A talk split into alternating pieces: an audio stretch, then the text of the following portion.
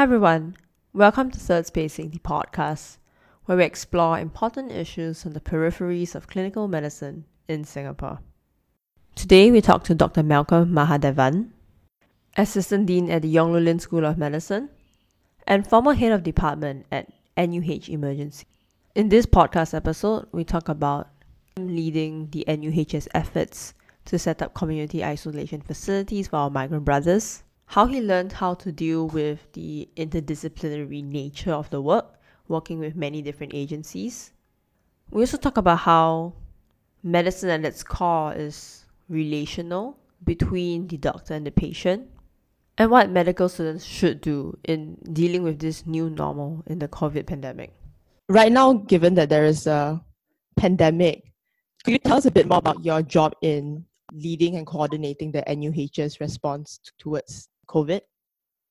So, over the last decade, I was the head of the emergency medicine department. And very recently, on I, I, I stood down after a decade of service. And uh, I was wondering in uh, how else I could serve and, and be useful in the medical system. And on the 10th of April, which was actually happened to be my birthday, I actually uh, went to one of the dormitories to actually assist NUHS efforts in, in outreach to the workers, and I felt um, quite compelled to go in there to to assist in, in any way that I could. And actually, this um, reflecting back over the last six years, actually, my wife and I on um, two a fortnight every year, we would go in to conduct uh, medical missions with dormitory workers. After a series of uh, English classes that was conducted, we would lead a medical team into the dormitories to do health screening for the workers. And it was, as I reflected over the last six years, it was our privilege and acquaintance with these workers that you know slowly planted seeds of of friendship and kinship in in my heart and um, when this pandemic kind of broke and the plight of the workers became apparent i think i felt a call to actually go in and serve the workers so on the 10th of april i went in uh, wanting to look after the medical needs of a very large dormitory. This was uh, Sungai Tengah Lodge, which has about between 24 to 25,000 workers inside this dormitory. And because of the outbreak of COVID inside the dormitory, it became a lockdown dormitory, meaning nobody could go in and nobody could go out. It was controlled by our Singapore police force, and it was a very tense and uh, difficult situation for the workers. So, together with some of my medical colleagues, we went there to actually conduct daily rounds for COVID positive patients.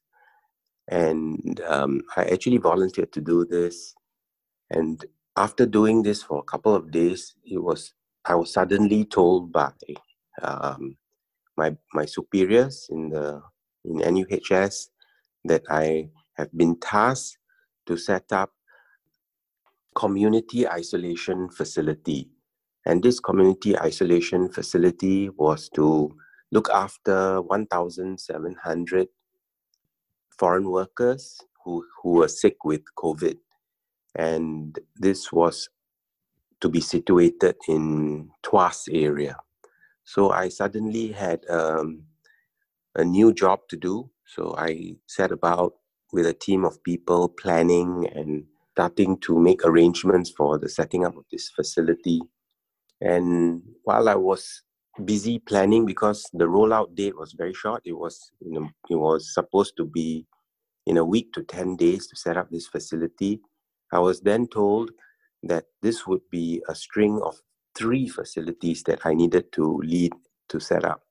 So I had to establish this first facility with 1,700 uh, beds then go on to set up another facility with 1,450 beds, followed by a third facility um, of 300, uh, 3,000 beds. So I have been uh, heavily, very heavily involved with looking after the the workers. I'm very excited, and um, I'm very happy that we can do this uh, for them. And they, I mean, having spoken to the workers and talked to them, they are very deeply appreciative. They are fearful. They have their um, anxieties. Sometimes it's difficult for us to actually understand their mindset because we don't speak some of their languages. There's there's there's cultural divide. You know, um, we sometimes misunderstand them. They may misunderstand us, but certainly, like all of us, they have their fears, their anxieties, their expectations, their hopes, and um, I, I always remind myself, you know, they are a foreign people in our land, and the Bible teaches us that we must always love and take care of the foreigners in our land. The Bible commands us to do that. So, being a Christian, I believe that this is a direct instruction for me. So, apart from just my convictions as a doctor, it is also my religious conviction that we need to go the extra mile to help and serve these workers. So, that is my in brief, my what I've been doing and occupying myself uh, in this time, and it is um, it is a very interesting and um, uh, learning journey. I'm learning a lot about my myself. I'm learning a, a lot about how to do do new things and work with lots of different people, people from other industries. You know, even with um, people from the from the JTC, uh, who construct and build these um, community isolation facilities, to people from Ministry of Health, to, to the police, with the people from the SAF, even our, our volunteers, you know, a very, very important group of people. Now, you know, this COVID situation in for the foreign workers, we think it's a it's it's largely a medical problem, but it's not a medical problem per se. As we know, you know, large proportion of the workers will most likely get a mild illness and, and recover, but there would be some, of course, who would go on to progress and actually get very sick. And that's where we have to be vigilant, look after them in the community isolation facilities, pick them up early and, and make sure that they are well But the medical aspect is, is a small component. The larger and more pressing issue is a social issue. You know, how do we ensure the mental, the psychological, the physical well being of these workers? When I first entered the, the large dorm, things were very, very tense inside there. The police were aground on, on foot, the military was there, there were security forces and the workers were all holed up in their dorms. And these were these dorms were um, uh, multi-story buildings. They were 11 story.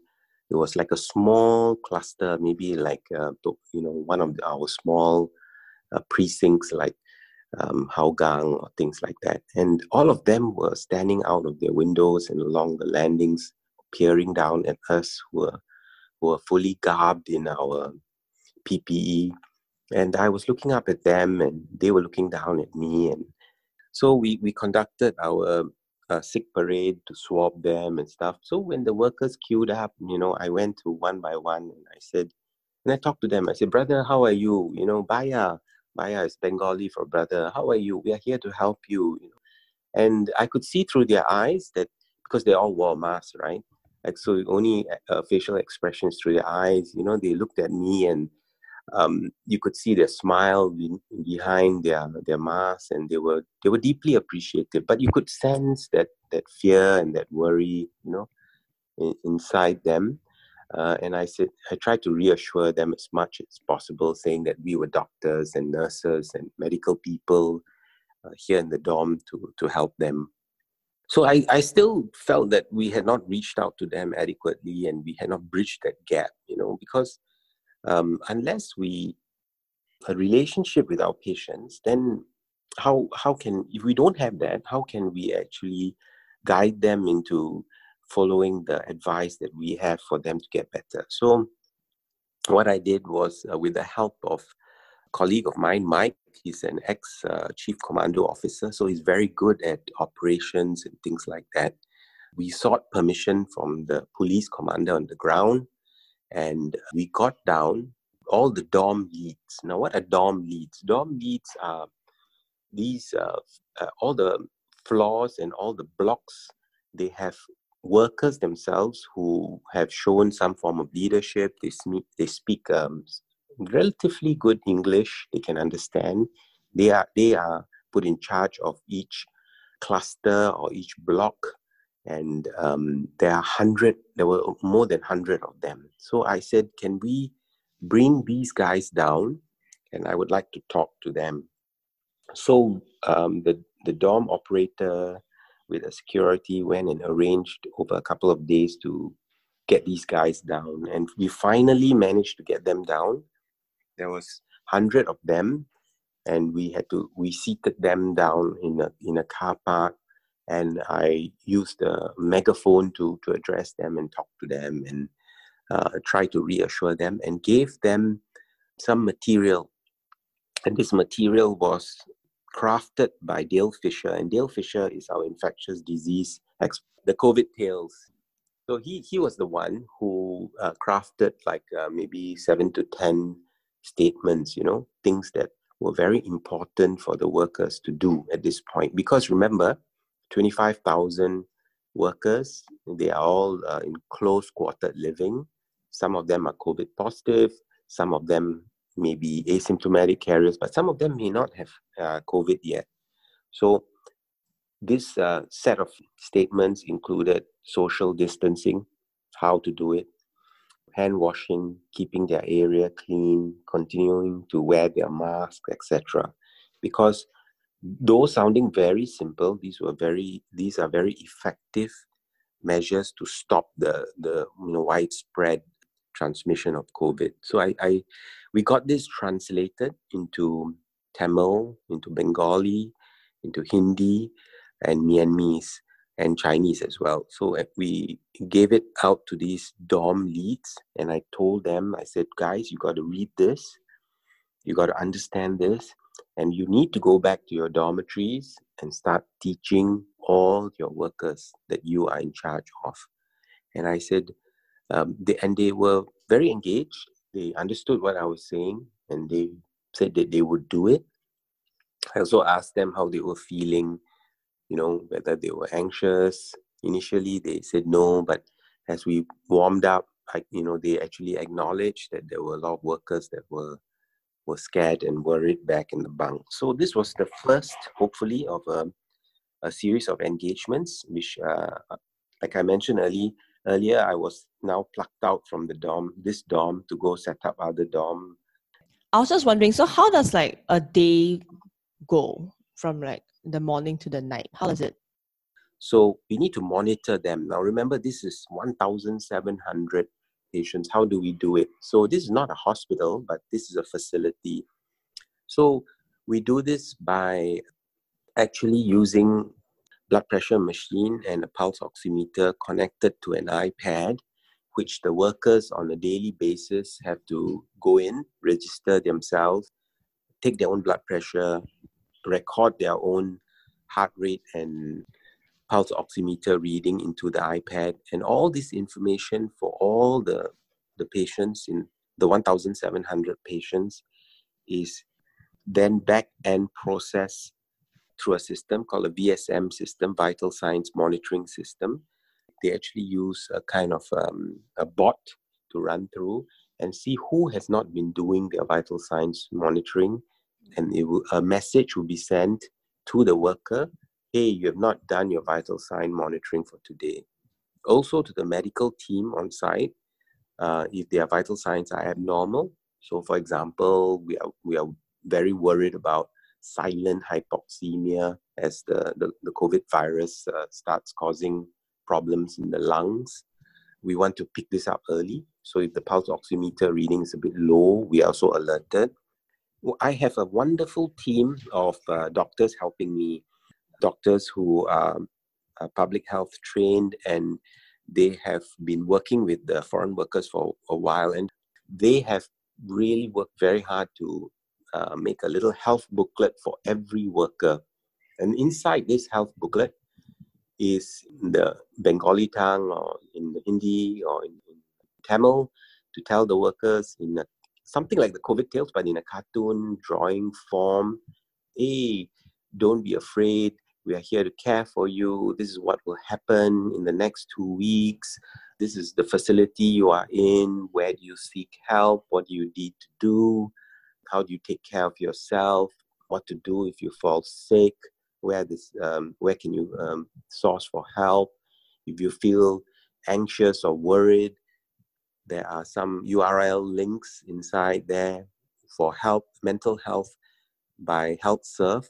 So this health booklet is very, very important for the workers so that their their minds will be engaged during their stay there. It's like um, maybe an in, intern, right? You feel interned or you feel imprisoned in, in two weeks.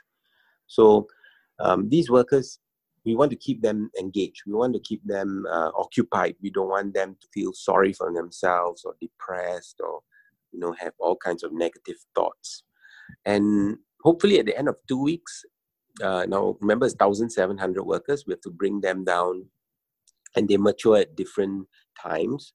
So when two weeks are up for the individuals, we bring them down. We actually have to swab them again to make sure to see whether or not they are now COVID negative. And if they are swab negative, then we can start um, moving them out of the facility and take in a new set of, of patients. So every every day for me is doing all these um, planning and and working out all the the intricacies of of this right now at the moment. So once the facility is set up, then you know we will start having to go in and making make sure that everything is set up correctly and all the workers are safe. So that that's what a typical day is like for me. Does my mind have a rhythm? Is my heart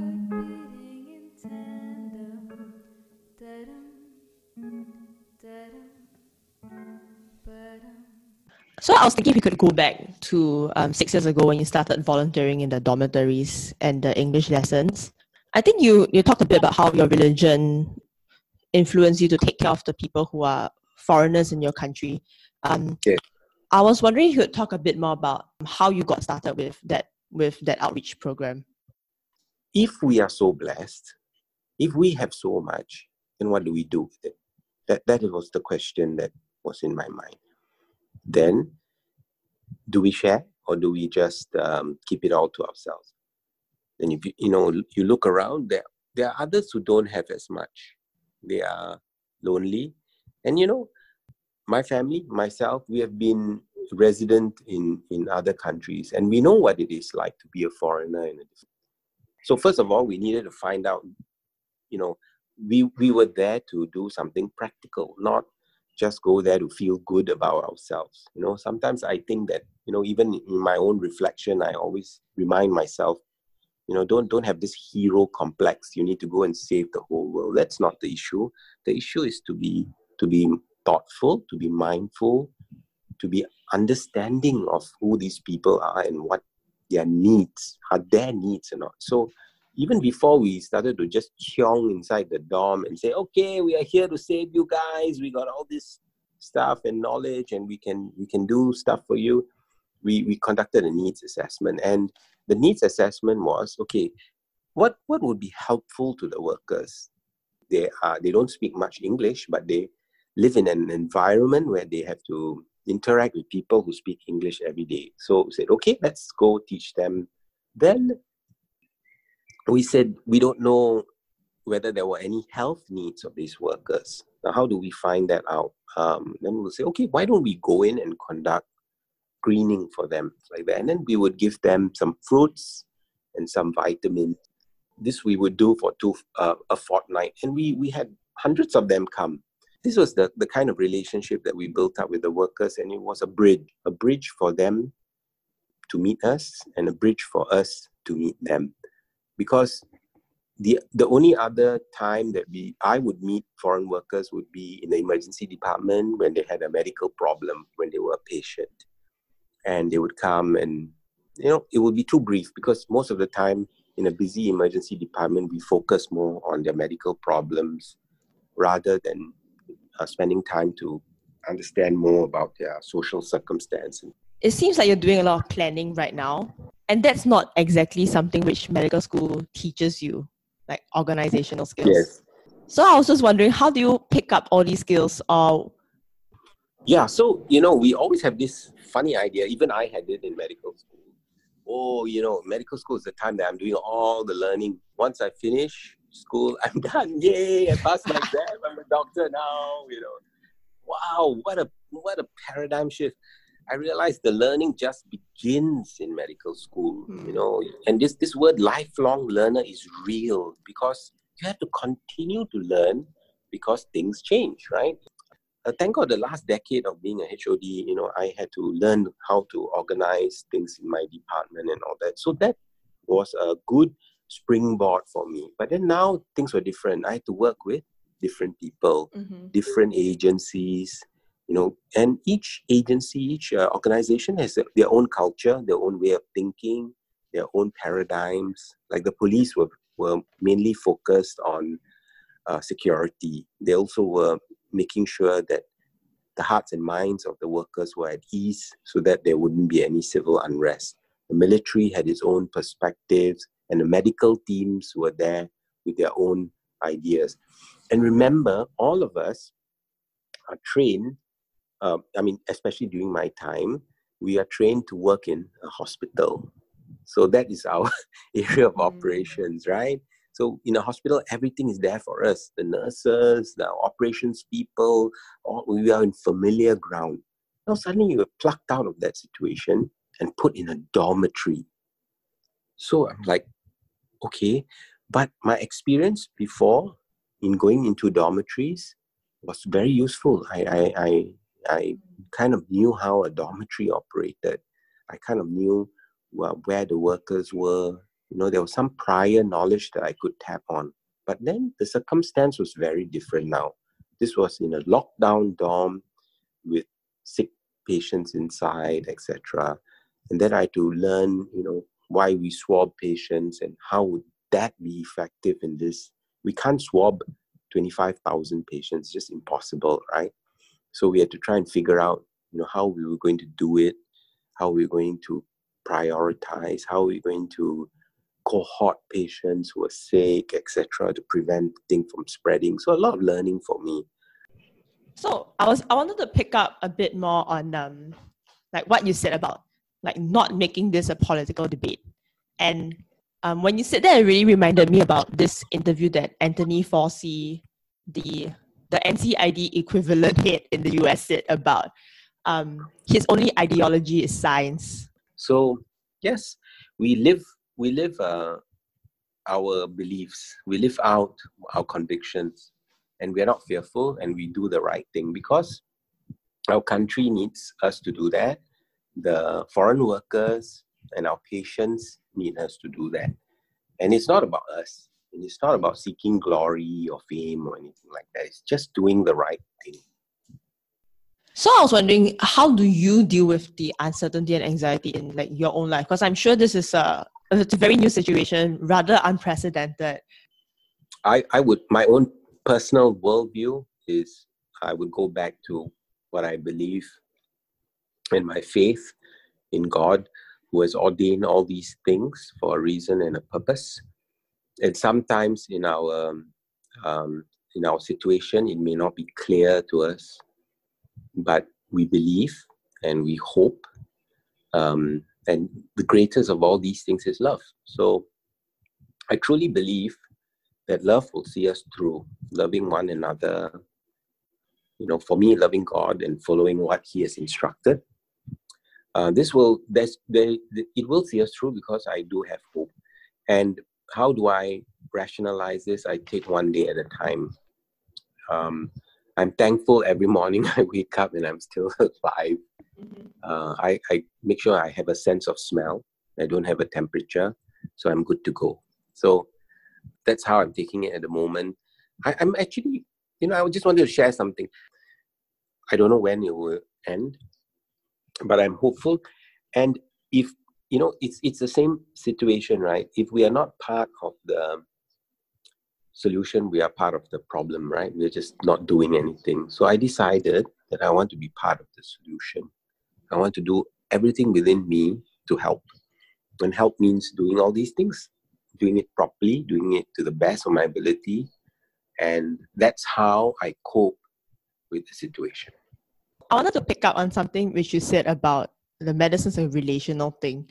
Mm-hmm. And I was, I was also want in the ED when you have such little time with the patient, how do you build that rapport so quickly?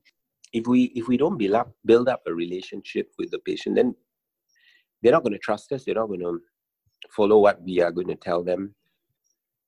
The the opportunity for them to get better may be reduced. So it's also a practical consideration. So how do we do it in? I think it's definitely something that we need to to learn and to be good at. So we, we need to say, okay, look, like it's not like one time I go there and I'm an expert. It will take it will take some time before I so you, you need to understand certain groups of people and how to relate with them first. They are not a digit or they are not um, you know they, they are real things. So the ability to do that it comes in different ways, like you know, eye contact, body language, even touch. I always try as far as possible, very appropriately, to touch my patient on the shoulder, you know, or shake their hand or hold their hand, comfort them. Okay, so those those things must do.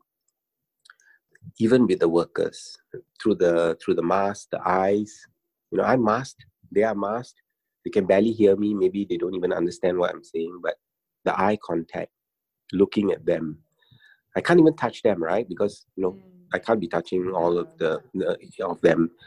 Um, but just looking through the eyes, you know, and meaning what we say, and with with with sincerity, can communicate. They understand. They respond. I was using a Loudhailer in the car park. I looked at them, and I was sincere, and I spoke to them, and I believe that they they understood. So humans are very, very smart. They're very perceptive. They can tell when people are just there for some for, for their own reasons and their own sakes, and when people are there for a genuine reason. So I think even as medical student, you know, you have started to be part of the comfort and care process. And I know many medical students who are really good at this. They actually do care. They come and tell us, you know, that patient that's now like this, you know, uh, this is the social circumstance or this is the family situation, which is very, very informative to us. And it helps us in our decision making uh, process as well. So, medical students are not just there as, as leeches or bugs or whatever terminology, you know, they are actually there truly as part of the team, but it's how we utilize them. And you guys are part of us. You are an extension of us. You can, you know, hopefully talk and have a little bit more time to spend with the patient to discover these things. But in the emergency department, if we just think everything is a cut, a wound, a heart attack, then we, have, we have lost the plot. Because people do come back and tell us we really appreciate so and so, we really was thankful for that comforting gesture and all that. So that still needs to go on. And you guys need to focus on that and learn how to do that step by step according to some medical education research, that empathy decreases across the years in medical school. Like it peaks when you start your clinical years, and then it just declines after that. Once you start thinking as uh, like you need to get the diagnosis, find out what investigations to do. Okay, and, I have my own take on that. I, I um, do you mind if I just just mm, something? Sure. I think all of us enter medical school with a lot of altruism because even you know every time we we conduct medical interviews you know, why do you want to do become a doctor? Oh i want to save the world. I, I want to care you know it, even i say that. All of us say that. Then we go into the real world we see the real things. Now in every frame of mind there must be some deconstruction before we construct. Okay? Because it's not really um, it, it's a good thought a good idea we, we hold on to it we don't let it go completely but now we have to reshape our whole paradigm. Then we realize this is a real world, okay, guys? We have to move fast, we have to act fast. There's a lot of patients waiting and all these things. So the students like, huh? But I wanted to save the world. I wanted to care for everybody. You know what happened here? So they get a little bit uh, discouraged. We all go through it. I went through it. But then we reframe, we restructure, we we understand. Yes, um, there's a lot of complex planning. I have to work with various agencies and all that. But I always remind myself don't lose focus that there are real workers who work with COVID that need to be attended to. Uh, being kind to them is vital and utmost. So I think we need to reframe, restrike that balance, and and understand that when you have so many potential COVID positive patients or COVID positive patients needing to be housed in very large facilities, it can also feel very cold and distant. You know, making policies and decisions and, and governing is no easy task. It is actually extremely difficult. There's always a translational aspect. So we have to understand what is above us. Then we also has, have to understand what's around us, which is the patient and and then we need to um, rationalize and re- reconcile both these things. So for example you're absolutely right. I have to go about to set up this 1700 bed facility. I could just expend all my energies making sure that everything works and everything is tick tock right but I would have lost the point, right? Because the whole reason for the facility is for the worker. So one of the first tasks that I did was, okay, well, what about these guys? You know, who's going to cater for their their mental, psychological well-being? And that's why one of the first things we did was to work towards this health booklet thing that we wanted to give them. That was the first in many engagement steps. So we must not lose the forest from the trees, right? I think that's very important. Say, is there anything else you want to add? You are being placed in a difficult situation, then you're you start to think properly and, and figure things out and question stuff. But if you're in always a safe and secure environment, you, you don't do that so much. So that that really helped shaped who I am and yeah, those experiences were, were precious. Medical education is not a one-way street. The students need to take control and they need to also give us some guidance some suggestions, you know, a, a bubbling up of, of ideas that needs to occur. You can't you can't have this dichotomy. Okay, the school decides on everything. The school has all the the ideas and, and the solutions. N- not true, not true. But COVID is going to be long drawn. So we need the students to engage with us and tell us and give us some guidance as well, so that we can make good decisions together.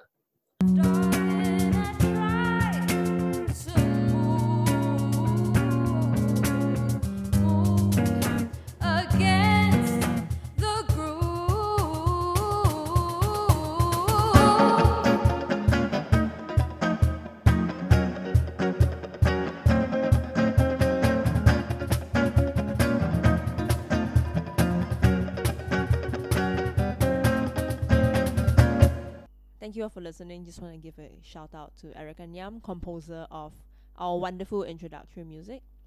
The piece is called Locked In, which was first performed at the Sing Health Humanizing Healthcare concert in December of 2019. If you like this episode and would like to find out more about the podcast, you can follow us at Third Spacing on Instagram or check out our website, thirdspacingpodcast.wordpress.com.